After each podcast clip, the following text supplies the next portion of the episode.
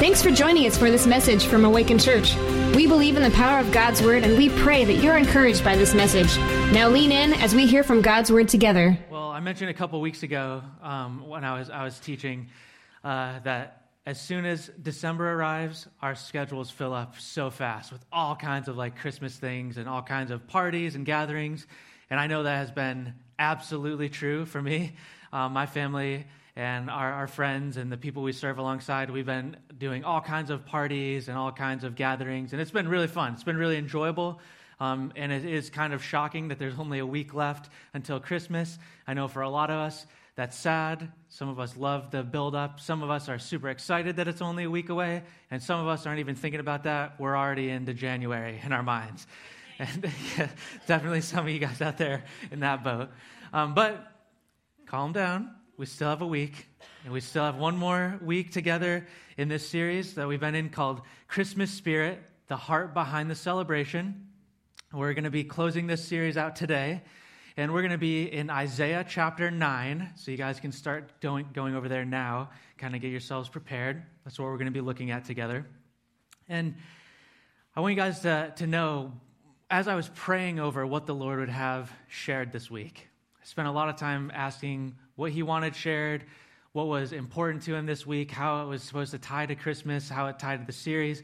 And the Lord brought several things to mind. He brought to this brought to me this text for us this week, but he also started to bring some other things to mind. And some, some things that have to do with what we talk about around Christmas, what we sing about at Christmas time.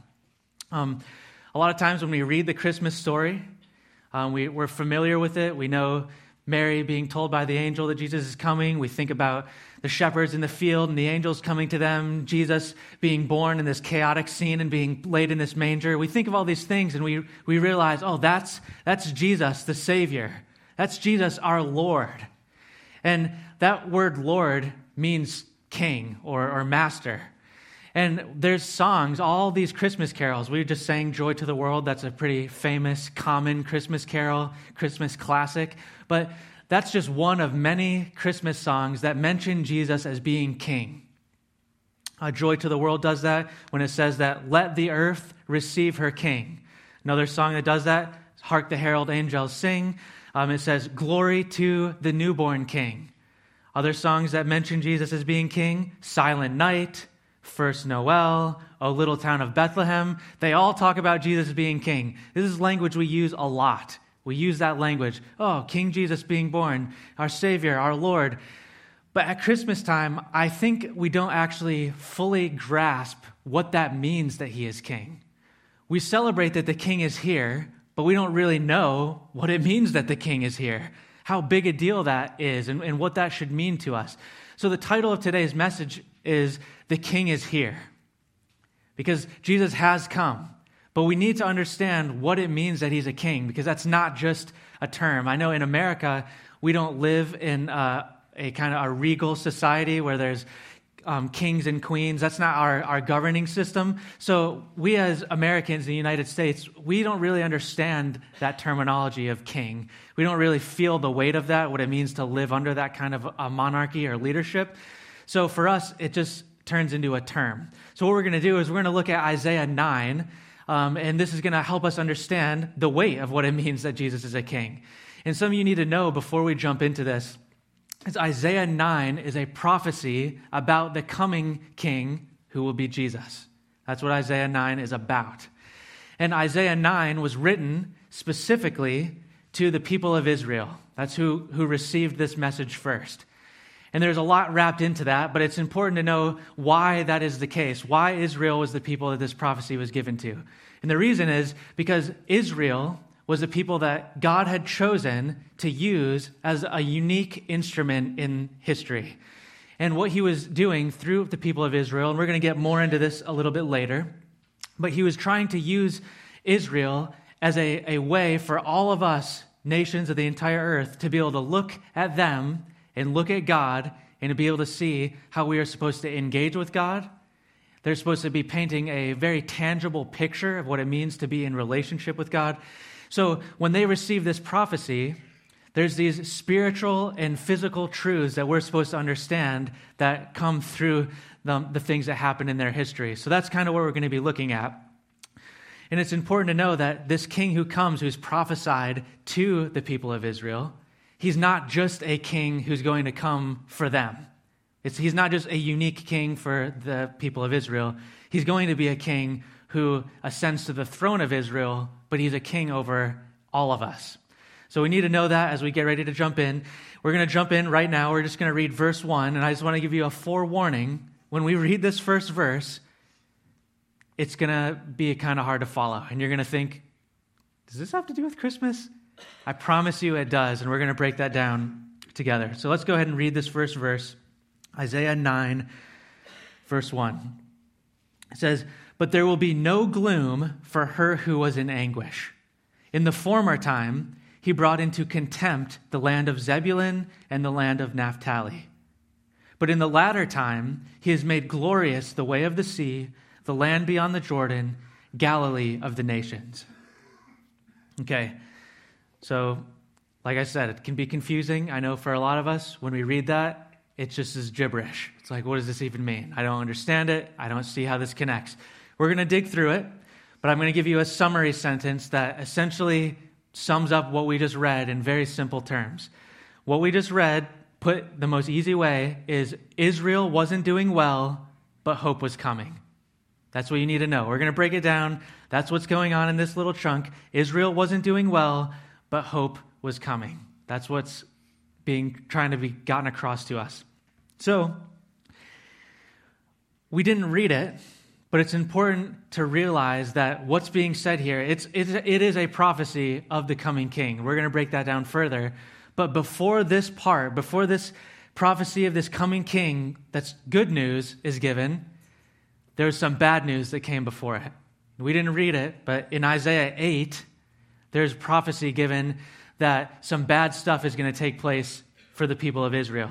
Isaiah 8 talks about how Israel is going to fall to the Assyrians. Uh, another nation, the, the nation of Assyria, is going to come in and they're going to conquer the people of Israel. And this hasn't happened yet, but it's going to be very bad for the people of Israel when it does happen. And they were just warned about what it's going to be like and why this is coming. That's what all of Isaiah 8 is about. It's explaining this. And this wasn't just happening by chance. It wasn't just that God decided, eh, let them, let them get, you know, conquered. That wasn't what happened. This is happening for a specific reason.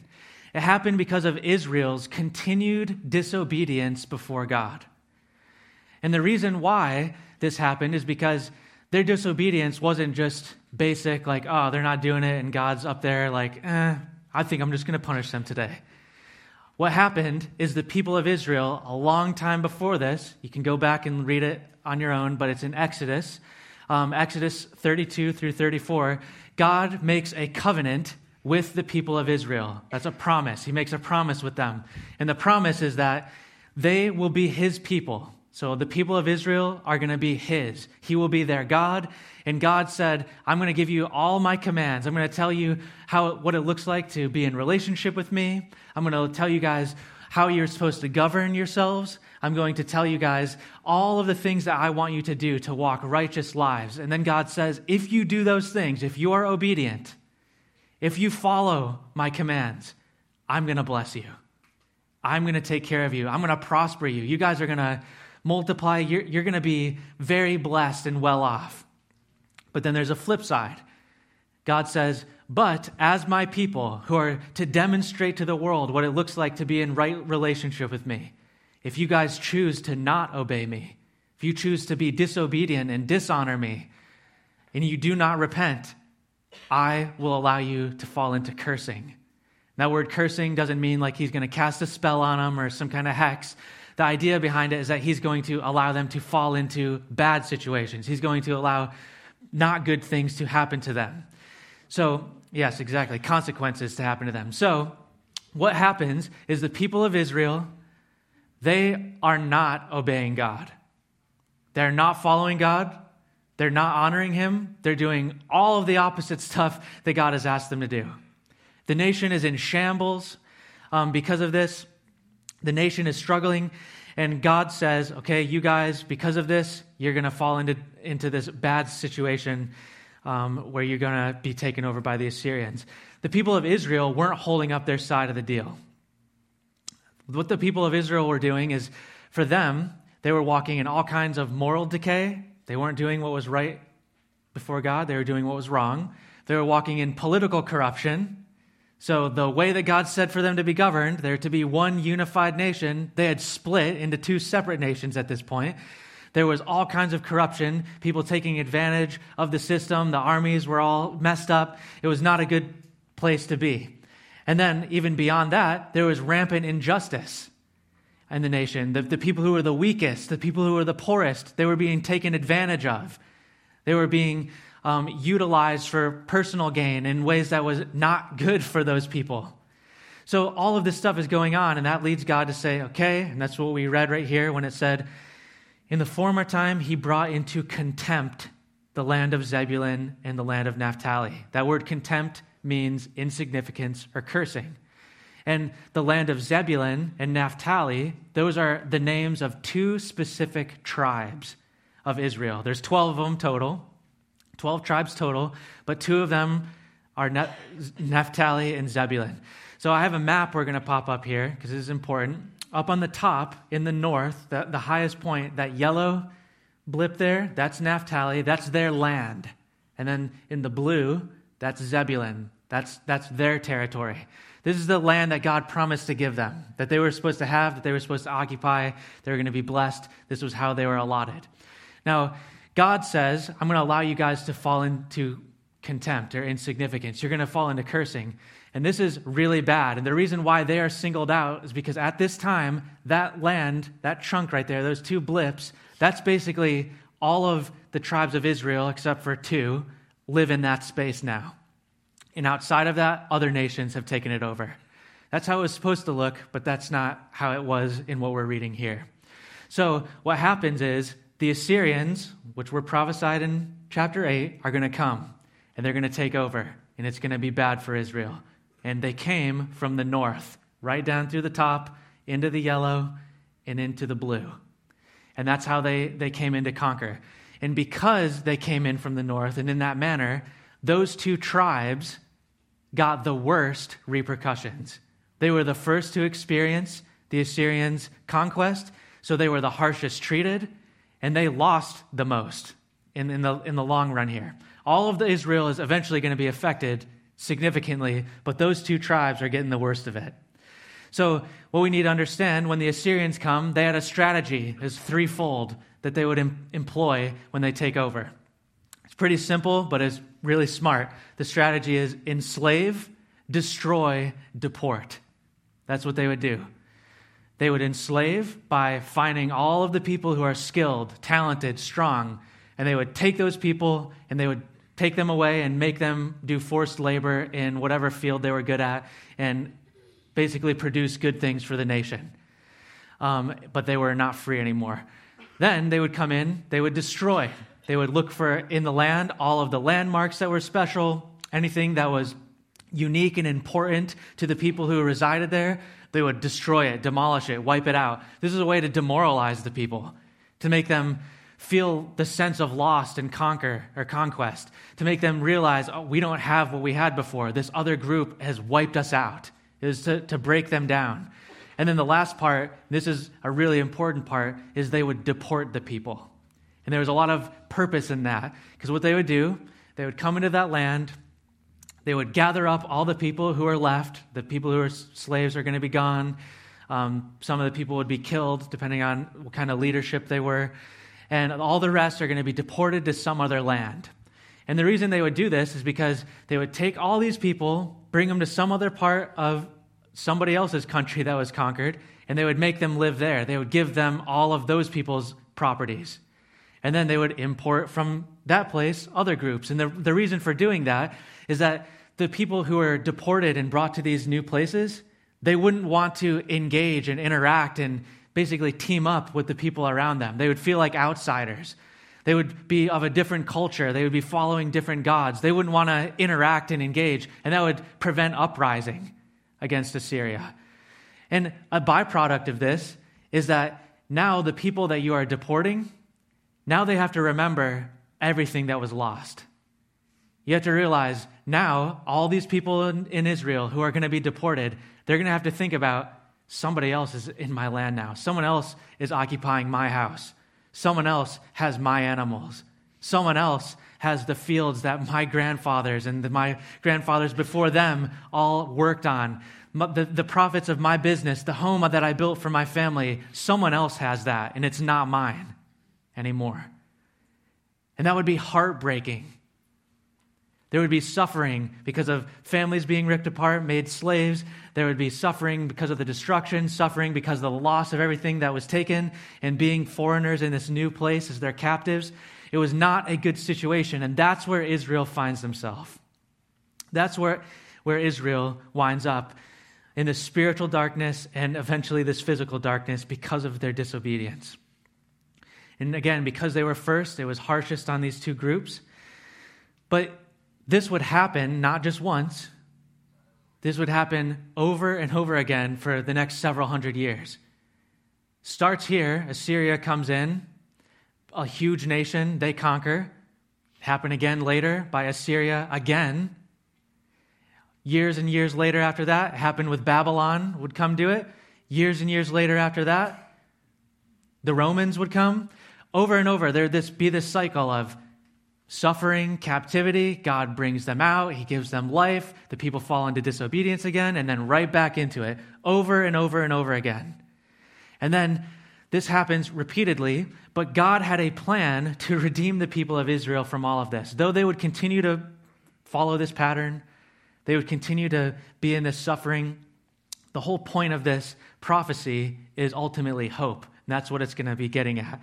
That's why it says at the very last part of that verse, it says, But in the latter time, he has made glorious the way of the sea, the land beyond the Jordan, in Galilee of, of, the, of the nations.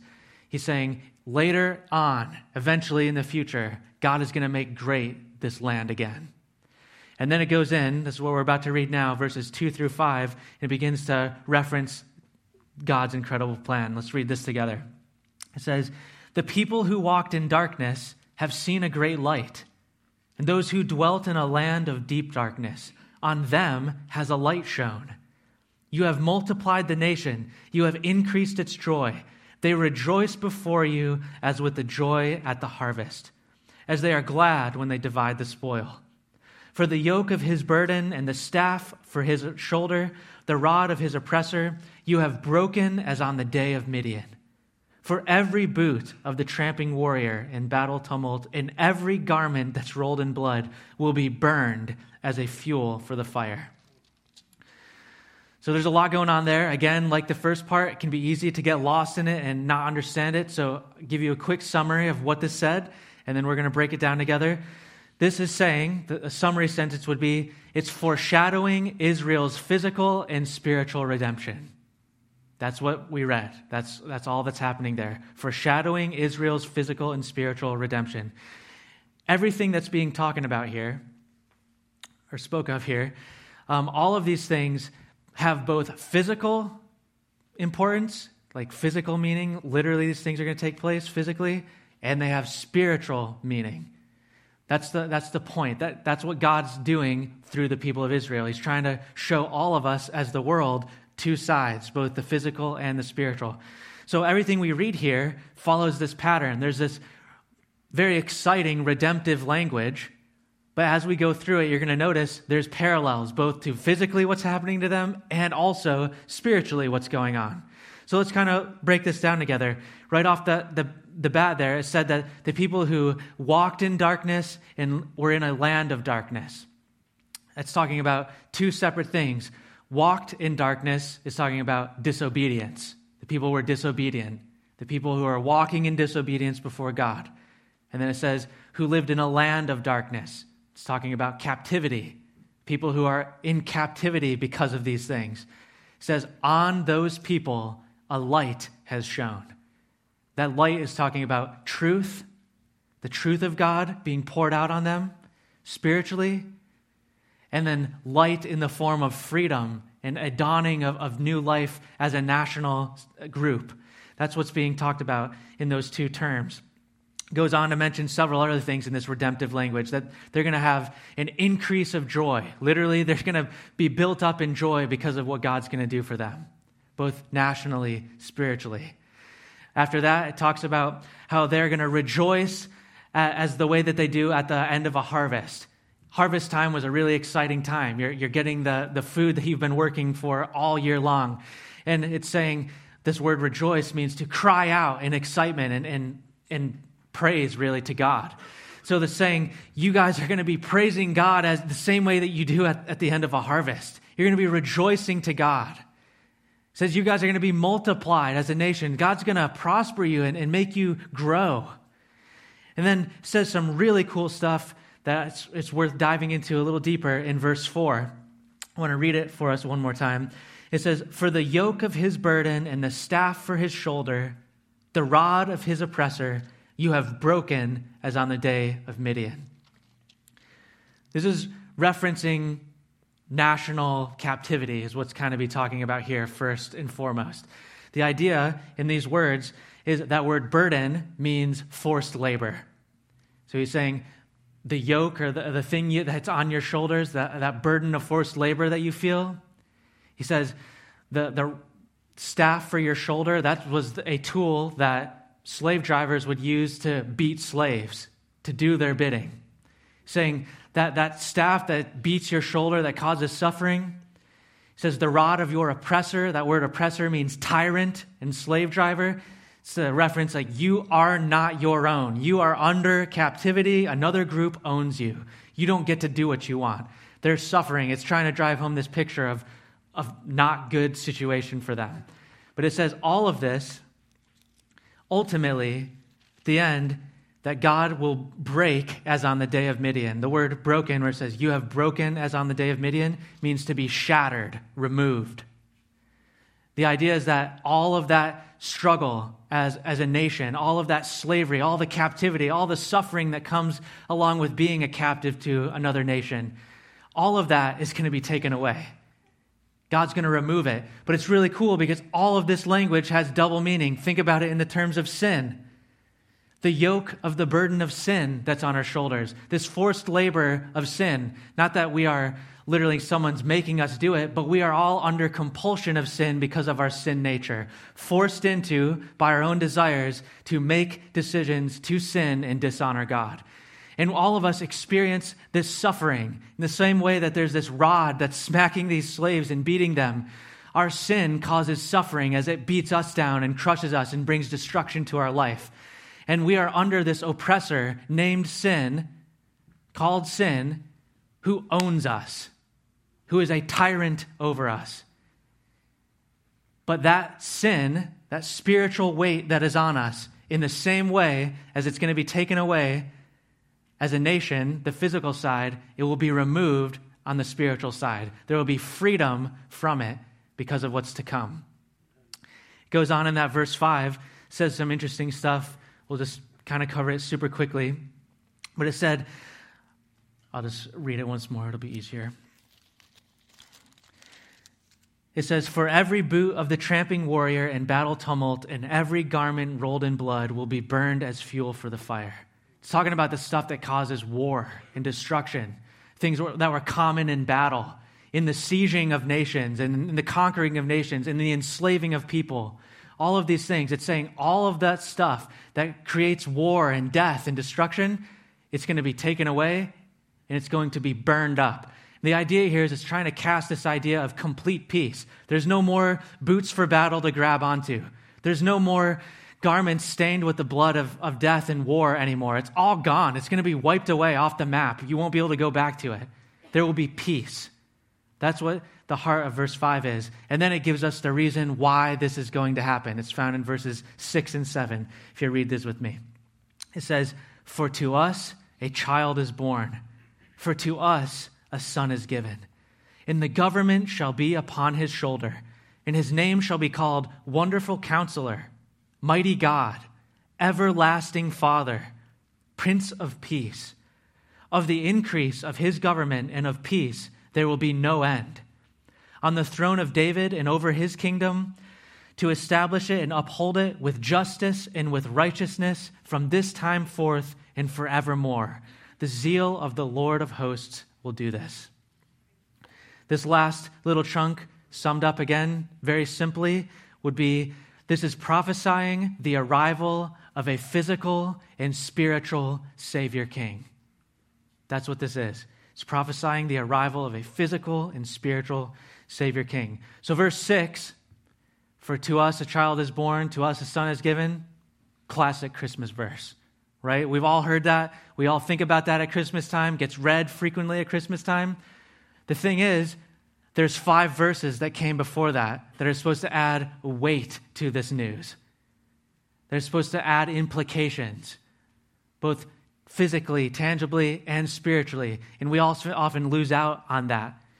This child that's to be born is a son who is appointed to be a king. He's not just anybody, he's not just a little savior that we get to look forward to. He is a king. And that language is driven home when it begins to say things like, the government shall be upon his shoulders. The idea of that language, it's, it's like an ancient kind of terminology to imply the robe that a king would wear that would like drape over the shoulders of a king. It's this idea that he, the government's going to be on his shoulders. He will be the ruler of, of the nations. He's going to come and he has a right to rule over the people. That's the idea from that phrase. And then it goes on and it starts to list off these names. And the reason why it does this is because it was common back at this time when a king would take the throne or, or a king or a child who would become king was born, they would receive throne titles or throne names. And they did this all over all different cultures. It's not different or, unique to this, but the names are unique because the names that are listed here, these throne names are supposed to imply reputation and character of the king. So let's just take one second to look at these names and see what kind of king this is supposed to be. Starts off saying he's going to be wonderful counselor. That actually translates to supernatural counselor. The idea is that nothing escapes him. There's nothing beyond his understanding. There's no challenge, no issue, no concept too complicated for this king. He is a supernatural counselor. He has answers for all things, and he has plans for all things.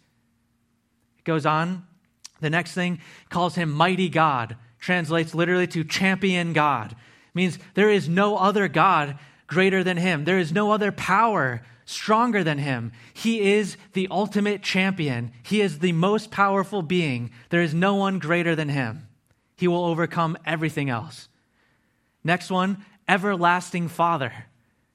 This one's talking about his character.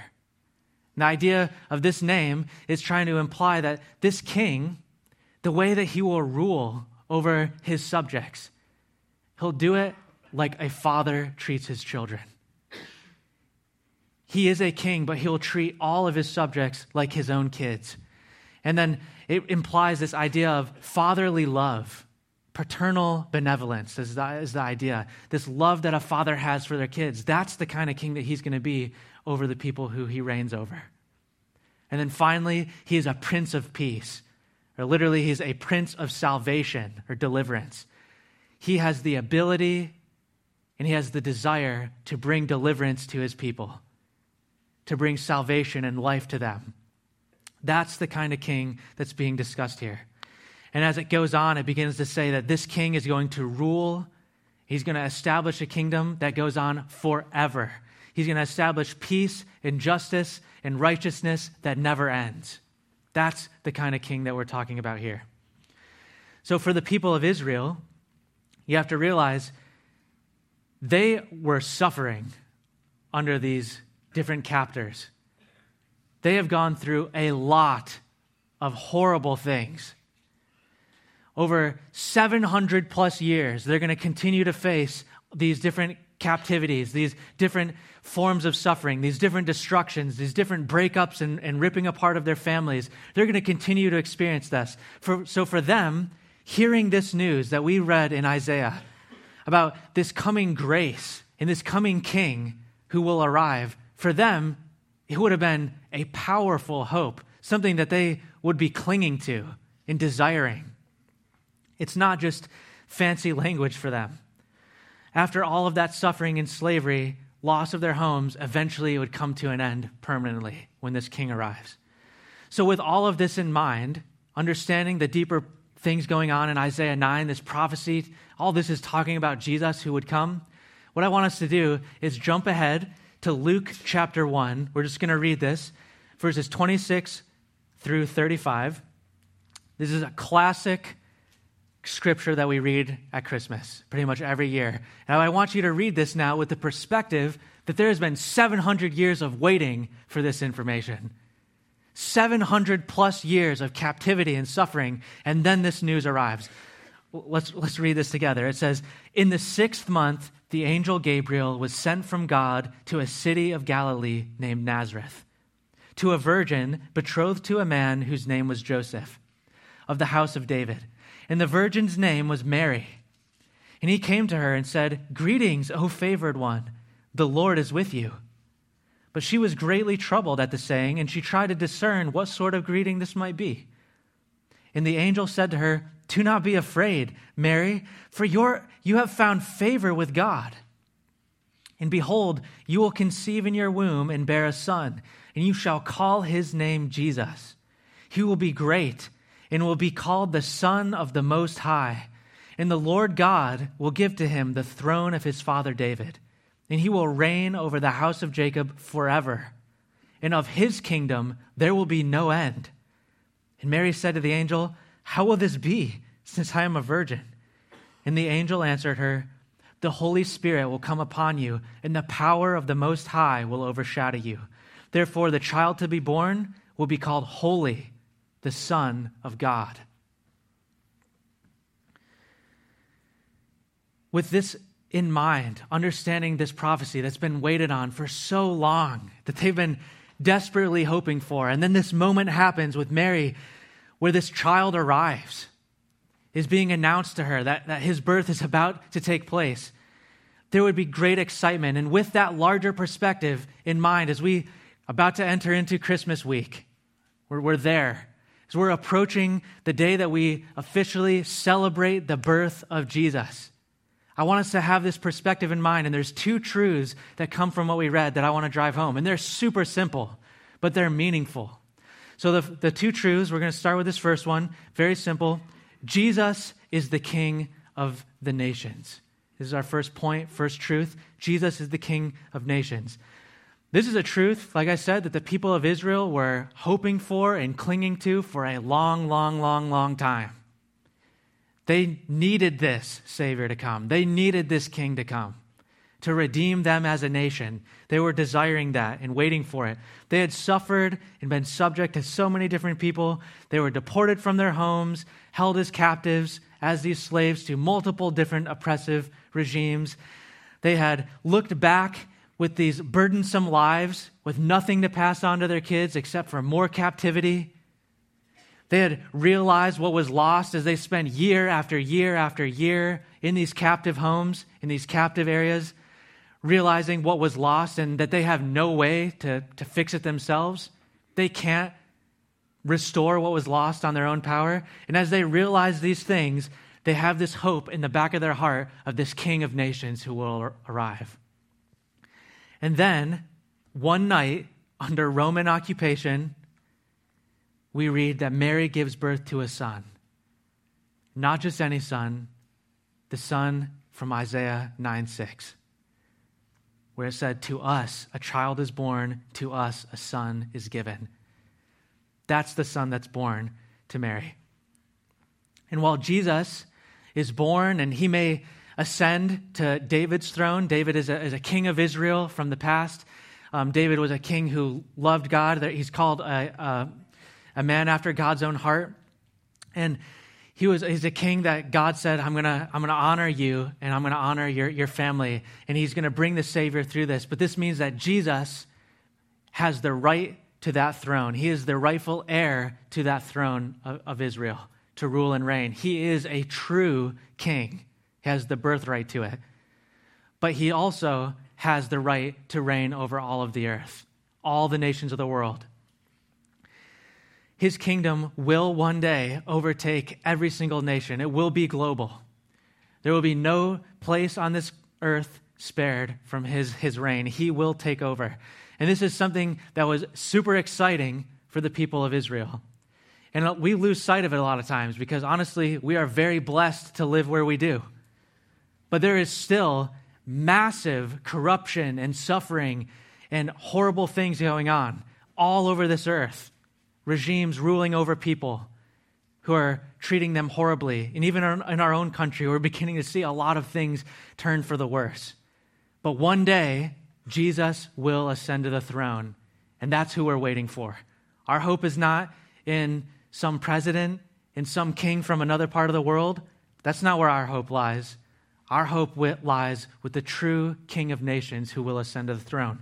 And his promise of freedom and justice and righteousness and prosperity will go all over the entire planet. What's interesting is that the people of Israel were waiting for this to happen. That's what they were looking forward to most. That's what they were hoping in. That's when they expected the Savior to come, they accepted him or expected him to establish his kingdom right away. But that's not what happened. In fact, that his official kingdom on this earth, his ascension to the throne here, hasn't taken place on a, on a national scale yet, but it will. We are still waiting on that. Um, and this is prophesied for us in the book of Revelation. I want to read this to you because this is talking about our king raising to the throne in our future. Revelation 2, or 21, sorry, verses 2 through 4 says, And I saw the holy city, New Jerusalem, coming down out of heaven from God, prepared as a bride adorned for her husband. And I heard a loud voice from him on the throne saying, Behold, the dwelling place of God is with man, and he will dwell with them, and they will be his people, and God himself will be with them as their God. And he will wipe away every tear from their eye and death shall be no more. Neither shall there be mourning, nor crying, nor pain anymore, for the former things have passed away. That's what we have to look forward to when the King comes and reigns. That's what it means when we talk about Jesus is the King of nations. We're still waiting on that part. But there is a truth that already takes place in full right now. And this is our second point, and that is Jesus is the King of our hearts. Jesus is the King of our hearts. Each and every one of us in this building, no exceptions, no exemptions, we are all guilty of sin and we have been captives of sin. All of us. We are all under the weight and the tyranny of sin, and none of us can do a thing of our own power to change it. We cannot fix it on our own. We can't restore ourselves on our own. It's impossible. There is no way. But Jesus was born to be our spiritual king and our spiritual savior. And he came to liberate us from the grasp of sin. From the hold that, of the captivity that sin has on us, he came to remove that from us. And for those of us who would turn to him and repent of our sin or turn from it and say, I'm not going to do these sins anymore, but I'm going to bend my knee and bow before the king. I'm going to submit my life to him and obey his commands. For those of us who will do that, he says, I will save you. I will be your king. I'll remove that. You will not have to be a slave to that anymore. You'll be free in my kingdom. That's why John 10:10 10, 10, this is Jesus speaking. It says, The thief, talking about the devil, only comes to steal, kill, and destroy, but I come that you may have life and you may have it more abundantly. That's Jesus' promise. That's our King's desire for us. When Jesus was born, the people of Israel were only looking for, for a king of nations. That's who they were looking for. That's who they desired to show up. But Jesus came to reign over, first and foremost, the heart of every single person that would turn to him. That's what he came to do. And one beautiful thing, just as a little side note that I thought was so cool as I was studying this, I mentioned how as the Assyrians came in, the first people that really suffered were Naphtali and Zebulun. You know the first people that were reached by Jesus, where Jesus began his ministry? Naphtali and Zebulun over 700 years later, God did not forget who were the first to fall. He knew who had been waiting the longest. And he came to them first and began his ministry in that area and began to show them his love first. And then it continued to spread. That's the kind of God that we serve. Jesus' birth ushered in freedom from sin for those who would believe in him. And the great news is that, unlike the other part of him being a king of nations, that part hasn't been completely fulfilled yet. This part has been fulfilled. He is a full fledged king of our hearts today. And every benefit that comes with him as being king is available to us right now in this moment for those who would bow before him. Spiritual freedom and righteousness through Jesus are here right now. And that means that Jesus is a king of nations and he is also king of our hearts. And that's something to celebrate at Christmas. When we're talking about the birth of a king, when we're celebrating the birth of Jesus, when we read these Christmas stories, we sing these Christmas carols together talking about Jesus as a king, it's not just flowery language. It's not just words to try to make it seem special. He is a king, and that has weight. He is a Lord, and that means something. That's something for us to be excited about. And this is why Jesus being king is more than just these small terms. And it's for those reasons that I believe that we can rejoice like the people of Israel and we can truly say, the king is here. The king has come. We're ready to follow him right now.